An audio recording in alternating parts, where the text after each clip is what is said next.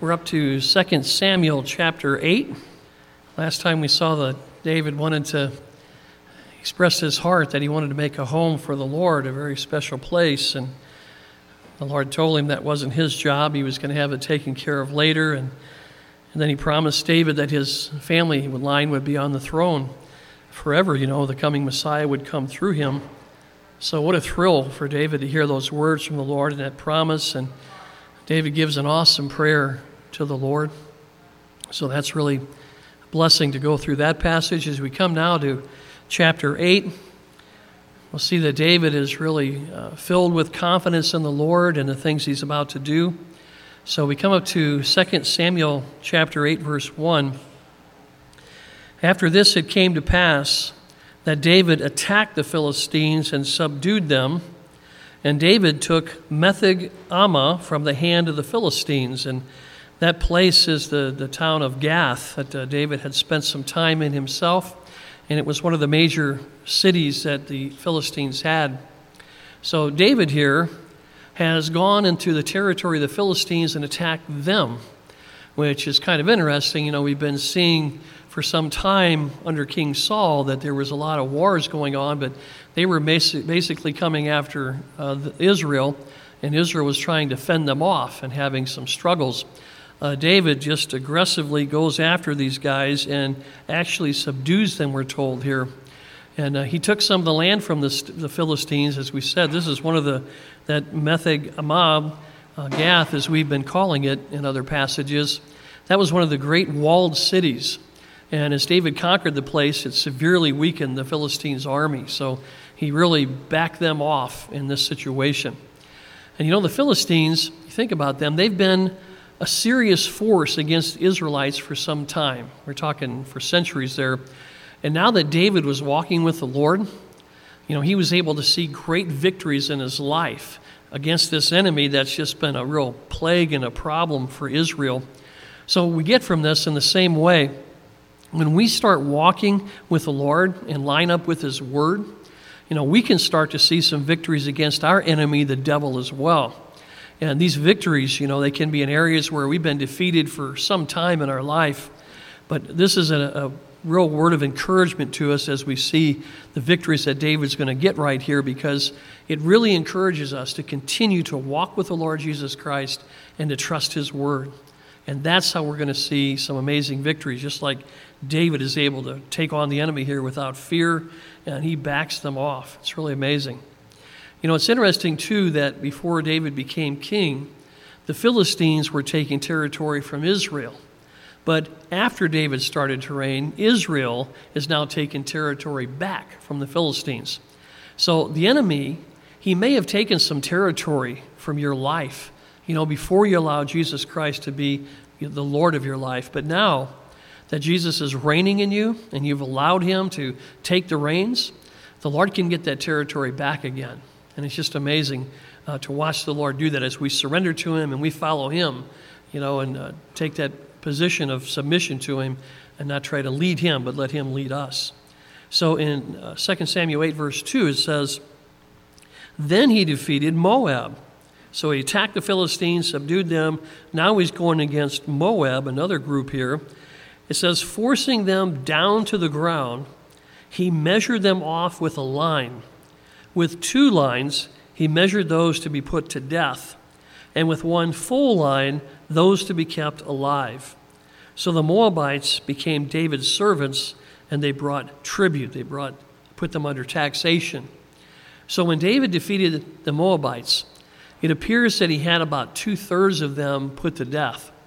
Now, this was to cripple them so that they can never raise an army against Israel for a very long time. So, this was done to safeguard Israel, God's people. Everything you see David doing here, he's not doing for himself, and we'll see that further as we get into it. He's seeing himself as the one that God put in charge to protect his people. So he's doing that. He's making sure Israel has a safe place to stay. And the Moabites that survived here, this line judgment, as it looks would be called here, are going to end up being servants of David. And you think about this. I know some people look and say, wow, that was pretty rough, you know, killing these guys. But there's grace in here because David had the power to kill them all. but instead, he lets some of them live. So we always want to see the grace that the Lord has here, you know, because the Lord's done the same thing. There's tons of grace to the Old Testament as well as the New Testament. Uh, people that don't see that aren't reading it close enough there, but there's a lot of grace in there. There have been some who have questioned this too. Why did David treat these particular people so harshly? You know, some think that maybe something drastic had happened to David personally to make him take this kind of action. And if you remember what we've been studying uh, for the last few weeks or so, uh, it could have been something real personal to David. We know that David led his parents with the Moabites. If you remember, uh, they were supposed to protect them while he was running from Saul.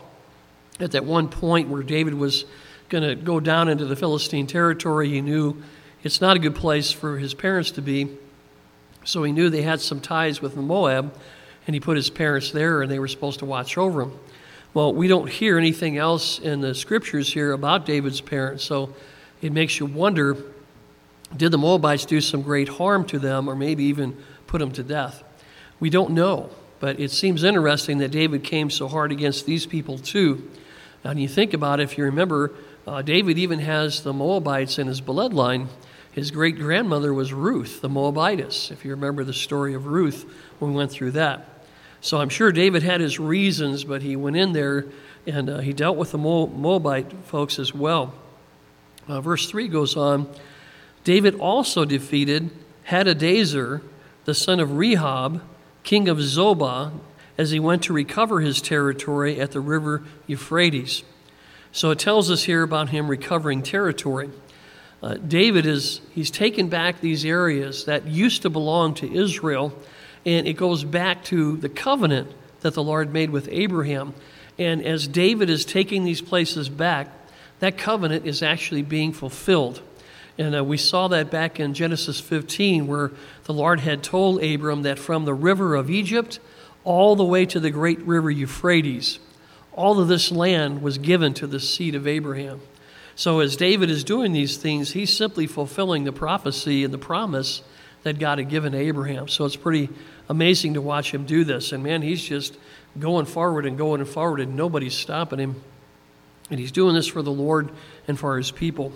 Uh, in verse 4, it says, David took from this Hadadezer, this, this king here, he took from him 1,000 chariots. So it lets us know this was no little bitty war that was going on. David went in and did some massive damage to these people, and they were, they were big groups. They had a strong military.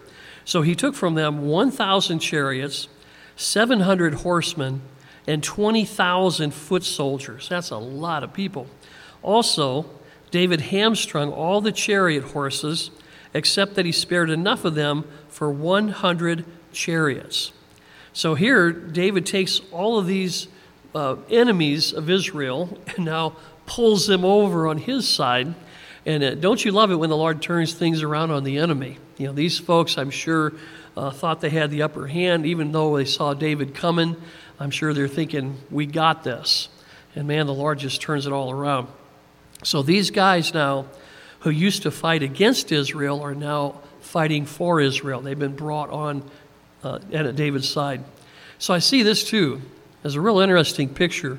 The Lord is using believers here to rescue others who've been working for the devil in the past. Now, as they get saved, they're working for Christ and not against him. So the Lord did that with us. I think of Paul as one instance. You know, he was hard against the church, and the Lord brought him over to his side, and now Paul was used mightily for the Lord. So I love it when the Lord turns things around. The devil looks like he's got the upper hand, and not so. the Lord's able to deal with that pretty quickly. Then we're told about those horses at the end of verse 4. It says the Lord, or that David had uh, hamstrung them. So he had the tendon cut in the back legs of the horses so they could no longer go into battle. And this is another a safety factor again. He's going to make sure these people are not able to round up their troops, get their horses back, get all their stuff going again. So he makes it so these horses are not going to work anymore for war. So again, these are some amazing safeguards that David did to help protect Israel in the future. You think about this, you know, if we're wise, we're going to set up some safeguards in our life as believers too. One of the most important things we can do to really slow down our enemy is to keep a consistent daily time of prayer and getting into God's Word to hear what the Lord has to say to us. Our daily walk with the Lord will keep us safe from a lot of things.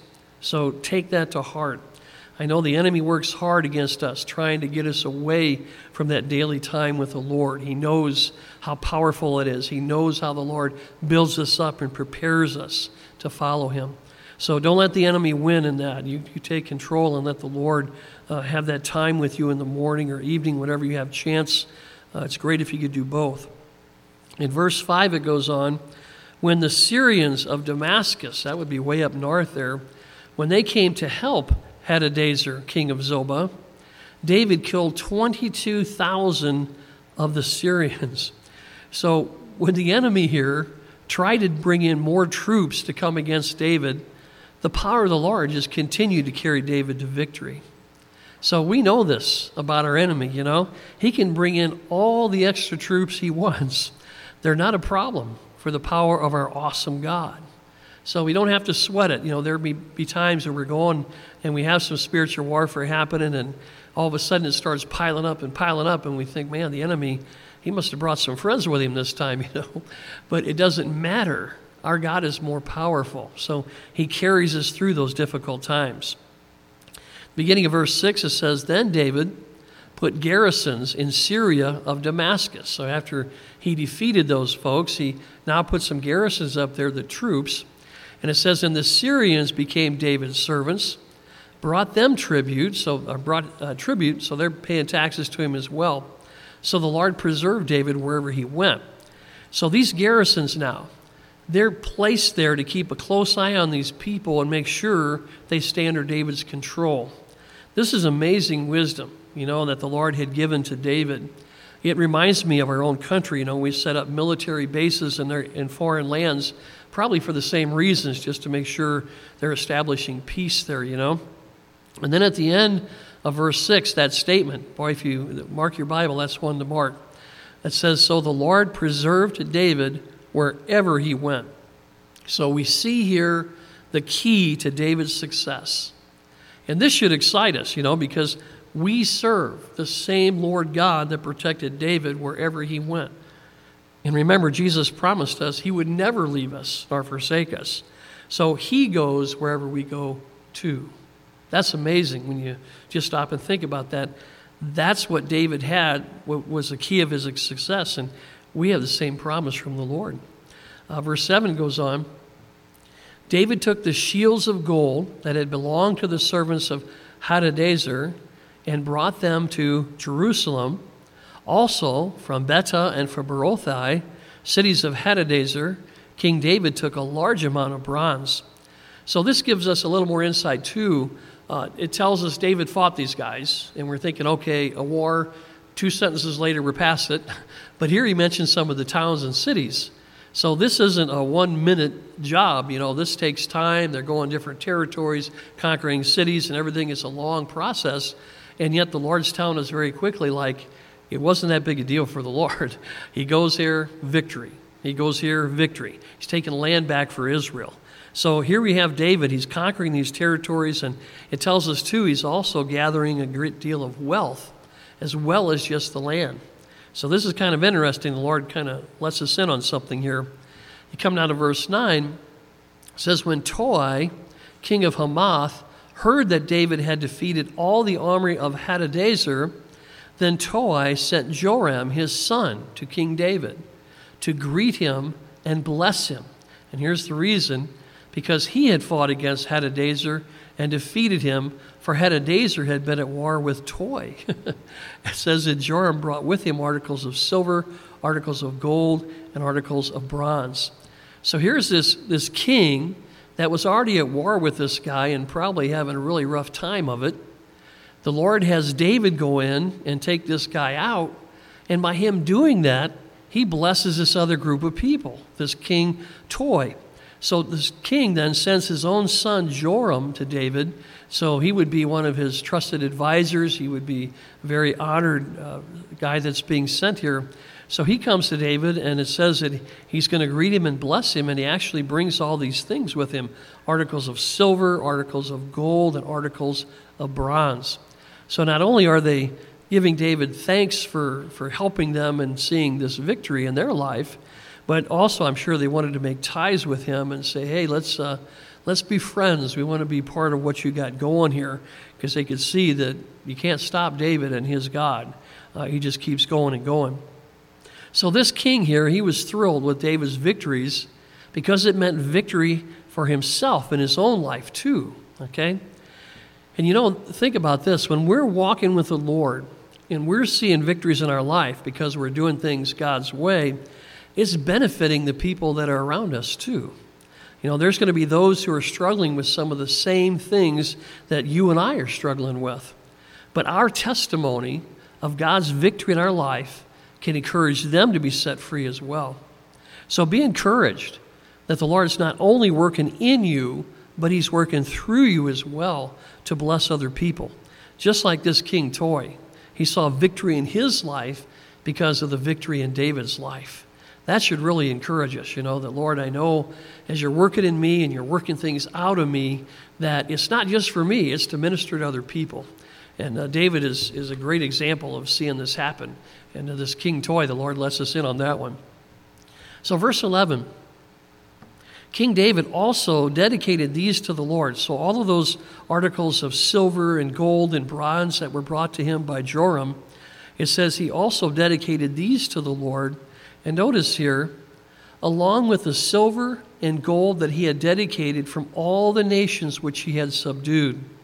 It says from Syria, from Moab, from the people of Ammon, from the Philistines, from Amalek, and from the spoil of Hadadezer, the son of Rehob, king of Zobah. So it may have looked like, as we're going through this and David's collecting all these articles, it may have looked like he was gathering all this wealth for himself, but he was actually gathering it for the future temple of the Lord. It's really interesting. Uh, don't be upset, you know, if people look at you and they think you, you're doing everything just for your own benefit. They don't know your heart, they don't know your motive. If you're busy serving the Lord and you're working to build His kingdom, some people might misjudge you too. I mean, from David here, if you didn't know much about him think, man, he's just grabbing all this stuff for himself. But he wasn't. He was going to store it up and dedicate it to the work of the Lord. So if somebody misjudges you too, don't worry about that because the Lord knows your heart and he knows your real motives. And it's interesting if you look at David's attitude here. He already knew that the Lord had told him that he's not going to be the one to build a temple for the Lord, but that one of his sons would have that honor. And I think when the Lord told him that, he wasn't even sure which son that was going to be. So David's fully aware that he's not going to build that temple. But notice what he doesn't do. He doesn't sit around and pout about it. Instead, he was busy doing everything he could to help prepare this son, whoever this is going to be, to be able to build this temple for the Lord. And he was making sure that it was going to be done in the right time, you know. So, you know, when I see this, I see David's amazing attitude here, I say, Lord, help us. Help me to have a positive attitude like this when you tell me no about something, you know, that I had in my heart to do. What a mature perspective we see in David over this matter. You know, it seems like it's so easy for us, I guess, in our spoiled culture where we're used to getting our way and doing what we want, that when the Lord tells us no, we might go sit in the corner and pout a while. But you don't see that with David. He just keeps going forward and collecting all this stuff, dedicating it to the Lord. And you can almost hear him say, Well, Lord, I know you're not going to have me do this, but I'm going to do all I can. You know, I can't build it, but I'm going to get everything ready that I can. You didn't tell me I couldn't do that. So we see David's heart. It's an amazing picture as the Lord lets us take a look at some of these things.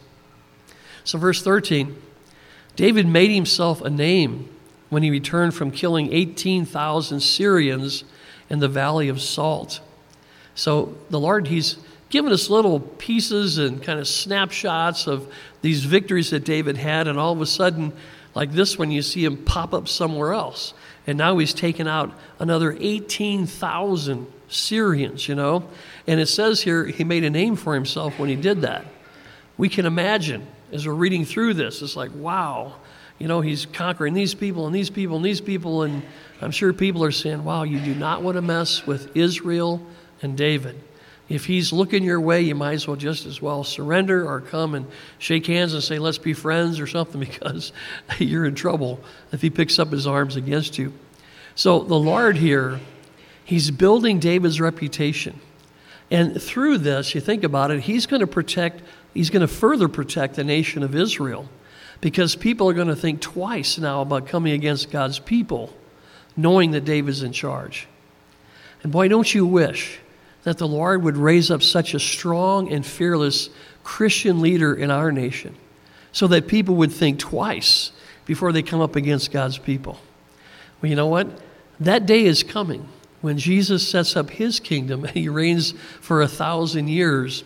We're told that he's going to rule with a rod of iron, and nobody's going to get away with anything, especially those who come against his people, the believers. So be encouraged. Uh, we go on to verse 14. It says he also put garrisons in Edom. So he put some more troops in this place. Throughout all Edom, he put garrisons. Now, to me, that tells me that must really been a troubled spot that he's got to put soldiers all over the place to keep an eye on them. So it says they put uh, these, these uh, garrisons throughout all Edom, and all the Edomites became David's servants. And again, it says the Lord preserved David wherever he went. So David put those garrisons everywhere, and this was to make sure that he was going to keep peace in troubled areas. And again, that's good wisdom. The Lord gave him to do that. So you think about our own situation. You know, we've got the enemy who's come against us, uh, probably a lot more so since you came to Christ. And maybe even before you had uh, Christ in your life, he may have had some strongholds he set up. He may have had some territory he conquered and took from you. Now, as believers, there's nothing wrong with setting up standards in our life to keep the enemy at bay. You know, if we have weak areas in our life, especially where the enemy likes to prowl around and get us in trouble, then set up some garrisons. It's a great, a great wisdom from the Lord here. Get other believers praying for you in those areas. You know, some of the garrisons you can set up. Get some accountability partners to keep you strong. And again, stay close to the Lord yourself. Don't drift away by neglecting your daily time with the Lord. That's when things get messed up in your life. And then worry and fear want to come and set up shop. And you don't want that to happen. That can be a really tough time. So at the end of verse 14, we see again the Lord points out the key to David's success. It says the Lord preserved David wherever he went. So twice here the Lord said that. Now, David didn't have all the wisdom and the power and the strength on his own to have all these victories. That wasn't in David. And those things were supplied, that those things he needed, they were supplied by the Lord. That's because he stayed close to the Lord. So he saw all these things. And you know, the Lord's presence is always with us as believers in Christ, always. You know, we're the ones who get tempted and drift away, but God's presence is always there with us. He never turns away from us. And He loves being with us, which is why I wanted to really meditate on that a little bit as we we're going through communion. The Lord loves our fellowship, He loves to be with us. I know it's hard to believe sometimes when we look in the mirror, you know, but he loves us tremendously. Bible tells us he loves us as much as he loves his son once we come to Jesus because now we're in Christ. That's an amazing picture. So, if you've been drifting away, then take this passage today as the Lord calling you to come back and spend time with him daily. Because the Lord sure laid that on my heart as we're going through the, the study here today. And you know, as David was taking back territory and defeating enemies of the Lord, it reminded me of the passage in Hebrews 12. So look over to Hebrews 12 a second if you want and take a look at this. Because here he is, he's able to take back territory that they had lost and been defeated in for some time. He's able to back off the enemies of Israel and see some amazing things done. So in Hebrews 12, for us New Testament believers, the Lord tells us this Hebrews 12 and verse 1 says, Therefore, we also, since we are surrounded by so great a cloud of witnesses, let us lay aside every weight and the sin which so easily ensnares us, and let us run with endurance the race that is set before us. So, all of those things that were, were territories that were taken away or strongholds the enemy is setting up in our life, we need to get rid of the stuff that's in the way. Let us run with endurance.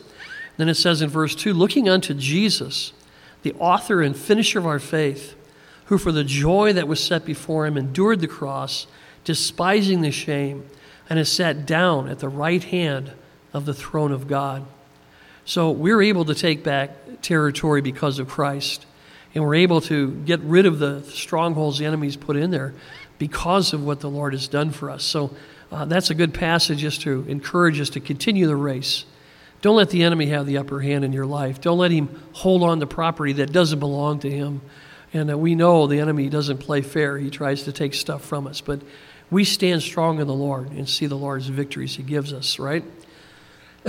so back in 2 Samuel, in verse 15, says, So David reigned over all Israel after he's made all these conquests and gained all this territory back. And David administered judgment and justice to all his people. Now, notice something interesting here. When Saul was king over Israel, his focus was on himself. You know, it was all about, I'm going to go after David. He's bothering me. He's a pain to me. I don't like him, you know, and I'm jealous or whatever. So it was all about him. But David's focus here, it's on God and on God's people. And David learned this focus a while back. You know, and the same principle will help us maintain our focus.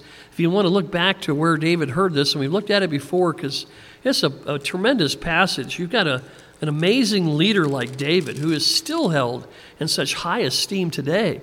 But in chapter 5 of 2 Samuel, just a couple pages back, and verse 12, says, So David knew that the Lord had established him as king over Israel. It doesn't stop there and that he had exalted his kingdom for the sake of his people, Israel. So David realized that it wasn't about him. That's not why he's the king. It was about the Lord working through him to minister to others. And David remained humble. And that's the amazing part. Even with all these conquests, all these victories he's seen, and you would think you'd be tempted to think, man, I've got this. You know, I'm untouchable. Nobody can stop me. But David, he remained humble. He knew I'm only here because God put me here. And my job is to work for his kingdom, to protect his people, and that's why I'm here. He understood that very clearly. So he remained humble, and that's the same principle that worked for him to keep his focus on the Lord. Because you know it's hard for us to keep our focus on the Lord, right? We got a lot of distractions, especially that one that's in the mirror we see every day. We're continually distracted. So this is the same principle that'll help us keep our focus on the Lord. Stay humble, you know, and remember it's not about you. It's about who the Lord wants to minister through you. Okay? Who he wants to reach there. And isn't it interesting that the Lord keeps emphasizing in this passage that it was his presence with David that preserved him wherever he went. I think it's interesting because that was the downfall of Saul when he was king. The Lord's presence withdrew from him. So Saul had the wrong perspective, and then he thought it was all about him, and it cost him dearly. Isn't it amazing? The Lord says, What would it value, what worth would it be to a guy to gain the whole world and lose his soul? So looking at ourselves does nothing but cause problems. Keeping our focus on the Lord, that's where we see victory. Isn't that amazing? So now, uh, back in our passage here in 2 Samuel, the Lord's going to tell us about the people that God raised up to come alongside David. Uh, if you look at verse 16, it says, Joab, the son of Zeruiah, was over the army. Jehoshaphat, the son of Ahilud, was recorder. Zadok, the son of Ahitub, and Ahimelech, the son of Abiathar, were the priests. Seraiah was the scribe. Benaiah, the son of Jehoiada, was over both the Cherethites and the Pelethites, and David's sons were chief ministers. So, all of these people listed here, they made it possible for many more things to get done than David was able to accomplish by himself. So, he had help, okay? And let's look at some of the work these folks were responsible for. It mentions Joab here being over the army. So he was the commander in chief over David's army. He would take charge of everything and let David report back to David and tell him what's going on. But David didn't have to be on the battle line every day to make sure he had to, to see what was happening. He had this trusted man right there. Jehoshaphat was called the recorder here. He's kind of like a business or office manager that he would keep track of things and he'd bring things to David's attention to make decisions if he needed to. These would be things going on within Israel, not uh, on the battlefield or anything. Then you had Zadok and Ahimelech mentioned as the priests. So their job obviously was the spiritual oversight of the nation and they were supposed to perform all the sacrifices at the tabernacle and make sure the people were walking with the Lord. That was their responsibility. Then you had Seraiah, uh, who was the scribe, we're told. That was like a secretary of the state. He'd be responsible for drafting official documents, handling uh, correspondence, and keeping the court records. Then it mentions uh, Benaiah, who was David's bodyguard, and those groups that it mentioned he, were, he was over, uh, that would be the security detail around David. so he was in charge of making sure David was protected. Then you have David's sons mentioned as the chief ministers. That meant that they were basically close advisors to the king. So you had all of these people that were mentioned here, and it's not a huge list, you notice, but there's a group of workers that worked alongside David and they were a picture to me of the Christians in the New Testament church. We've been gifted by the Lord with some spiritual gift, whatever happened to you, whatever you received when you got saved, and those gifts are to be used in service to the Lord. So, as the body of Christ has all the gifts working, when that takes place, many more things can be accomplished for the Lord. Okay? now, somebody brought up a very interesting point I thought was worth uh, looking at for a second here you look at this small list that David has of people that are working with him to keep things going. Like I said, it's not a huge list, okay? And look how lean this government was that David had working under him, okay? No huge bureaucracy to bog things down. And do you know how they're able to keep things so lean, but still keep everything well oiled and well maintained? It was because the law of Moses was a standard of right and wrong. So if someone had an issue with something and they wanted to know what was right and what was wrong, they just had to refer to the law of Moses. Okay? They had no need for new laws to be written and added to all the time. They just needed to go back to the law of Moses. Moses' law was sufficient for them.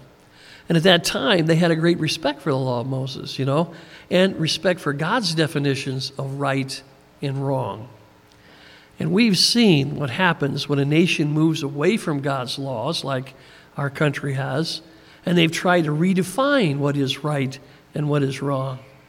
And when you start doing that, all of that stuff requires a bigger government because you're going to have to make whole bunch more laws and have more people to and take care of those things and try to organize them and everything else. So it's going to make a bigger government. And the sad picture of that is because it's not God's ways it erodes a society as they think they are smarter than God now. Then what a mess you're left with, and what a weak and divided nation you get from that. Isn't that amazing? Back here is such a small group of people able to see a government work very efficiently. And it was consistent. They were not divided, they were all together because they had one law, one set of laws, and that's all that was what they had to deal with. Wow we can learn something from folks here, right? I mean, uh, we wish our nation would go back to the Lord. You know, we kicked the Lord out in 1963. The school system removed the Ten Commandments from the school system and no longer allowed prayer. And as we've gotten further and further and further away from God's laws, look how massive government is. Look how crazy things have gotten, how many more laws are added. You know, I know you've heard they said that they could arrest any one of us anytime because there's so many laws in the books, we've all broken something somewhere somehow. Even going to the bank and withdrawing some money can get you in trouble. I mean, it's just amazing getting away from the Lord. So we're going to go just a little bit further into chapter 9. We've got a few minutes here. I don't want to uh, not let you have enough to chew on here. We're going to start chapter 9 and just kind of go through it in a light fashion because I want to make sure we can give justice to this chapter. This is an amazing, amazing passage the Lord shows us, and uh, I don't want to miss and let you miss out on, on a really good feeding from that when we get a chance. So we're just going to hit it kind of lightly here. In uh, chapter 9, verse 1, now David said, Is there still anyone who is left of the house of Saul, that I may show him the kindness of, for Jonathan's sake? And you remember, Jonathan was a dear friend to David. They were closer than brothers. I mean, they, they really had a love of the Lord that, that held them together in a tight bond. They both loved the Lord uh, drastically, and they loved each other that way too. So he's, he's now going to try to take care of this situation, see if there's anybody here who's a relative that's still alive, because he wants to, to bless them. Okay? And this was actually to fulfill a promise that David had made back in 1 Samuel 20, if you want to look at that. Uh, we looked through that when, when we first went through there, but I'll read it to you if you want, or you can go back and check it yourself. Uh, 1 Samuel, verse 20, and down to verse 14. This is Jonathan speaking with David, and he knows already David's going to be a great king in Israel. So he's, he's going to get, uh, make a deal with David on some things. Uh, 1 Samuel, verse 20, and down to, or chapter 20, I'm sorry, in verse 14 uh, You shall not only show me the kindness of the Lord while I still live, that I may not die. He said, But you shall not cut off your kindness from my house forever. No, not when the Lord has cut off every one of the enemies of David from the face of the earth. And down in the same chapter, in verse 42, then Jonathan said to David, Go in peace, since we have both sworn in the name of the Lord, saying, May the Lord be between you and me and between your descendants and my descendants forever. So he arose and departed, and Jonathan went into the city. So in 2 Samuel 9 here, David is going to fulfill that promise and oath he made to uh, Jonathan, that was Saul's son. If there's any relative that's alive from, from uh, Jonathan's side, he wants to honor that, that oath he made and, and bless them and take care of them. So David's an amazing man of his word. The Lord shows us so much about the character of David. And normally, what a king would do when he came in office, if there was anybody from the family line that was left, he would wipe them out. Because down the road, you don't want them to take up arms against you and say, We're going to take this back for our family and have some kind of feud go on. So, this is so amazing and so strange almost that David is willing to show kindness to this guy. And when he finds him and talks to him, that guy's going to think, too, that David's out to get him, because that would be the normal thought you know, that you're of the family line of the last king, so you could be trouble. So David asks the question there Is there anybody left from the house of Saul that I can show this kindness for Jonathan's sake? So back in 2 Samuel 9, verse 2, there was a servant of the house of Saul whose name was Ziba. So when they had called him to David, the king said to him, Are you Ziba? He said, At your service. Then the king said, Is there not still someone of the house of Saul? to whom I may show the kindness of God. And Ziba said to the king, There is still the son of Jonathan who is lame in his feet. And we read about him before. The Lord introduced us to him a while back. So the king said to him, Where is he? And Ziba said to the king, Indeed, he is in the house of Machir, the son of Ammiel, in Lo Debar. Then King David sent and brought him out of the house of Machir, the son of Ammiel, from Lo Debar and when Mephibosheth, this is that son of, of Jonathan, it says the son of Saul, had come to David, he fell on his face and prostrated himself. Then David said, Mephibosheth. And he answered, Here is your servant. So, uh, this is a situation now where this guy has come to David. David has located him. So, I'm sure David is thrilled to know I can show grace and kindness to someone like I promised Jonathan even though Jonathan's not here, I can still honor him and honor his name. So he's very willing to do that. Uh, we remember this guy is lame in his feet because of what happened when uh, news came back that King Saul and Jonathan had been killed in the battlefield. Uh, Mephibosheth's nurse grabbed him as a young child and tried to escape. And when uh, she tried to leave, something, some injury took place. She fell, or somehow he maybe even fell on him. But he ended up with, with broken ankles, apparently, and he's been lame in his feet ever since that time. So if you saw him, he wouldn't appear as much of a threat. he doesn't look like a warrior. He probably really struggles to, to get around. So he's brought before David, and he falls on his face, thinking that this is probably my last day on earth, as if I haven't had enough trouble already. so he comes down before him, and he says, Here is your servant.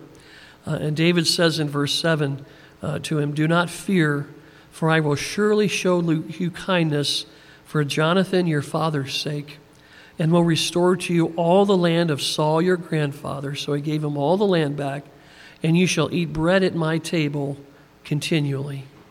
So David said, You don't have to be afraid of me. I'm not going to hurt you. Instead, I'm going to do all I can to help you. I'm going to give you back the ownership of all the land that your grandfather, King Saul, had, you know, his family land. So he gave that back to him. And then he said, You don't even have to worry about living off of that land because you're going to eat at my table for the rest of your life, eating at the table of the king. So, what amazing kindness he did show to this man who, the poor guy, he didn't have much going for him up to this point, you know. Uh, you're thinking he's, he's been on the run, he's been hiding, he's probably thinking, okay, I made it, I'm in a good secluded place. And all of a sudden, a messenger comes and says, hey, David's looking for you. It's like, oh man, now what? You know? So as he comes, instead of feeling the judgment that he's expecting, he finds mercy and grace and tremendous kindness from David. So this has a lot of application for us. Like I said, I don't want to even try to go there yet because there's so much in this story we want to pull out.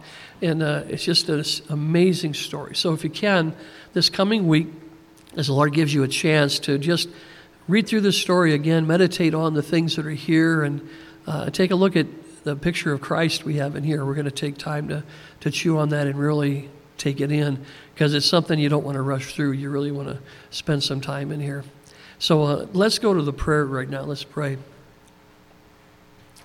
Father, I want to thank you so much for the grace that you show us every single day.